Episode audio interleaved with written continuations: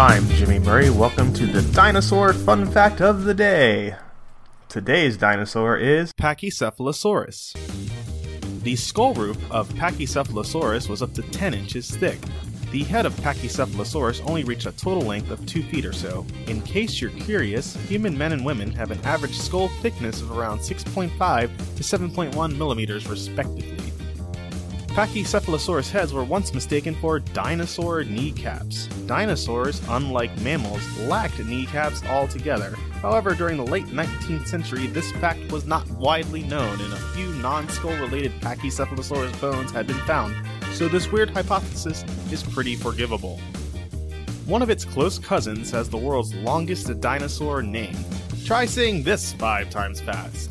Micropachycephalosaurus. It means small, thick headed lizard. What a flattering label. And if you can guess how many times it took me to get that right, I will I will send you a high five over the internet. Pachycephalosaurus may have drastically changed shape with age. Dr. John R. Jack Horner, who among other accomplishments served as the Jurassic Park trilogy's dino consultant, maintains that Pachycephalosaurus and two similar creatures which shared its habitat were really the same animal. Stygimoloch and Dracorex are smaller and had much flatter skulls. If Horner's correct, these represent two juvenile stages of Pachycephalosaurus.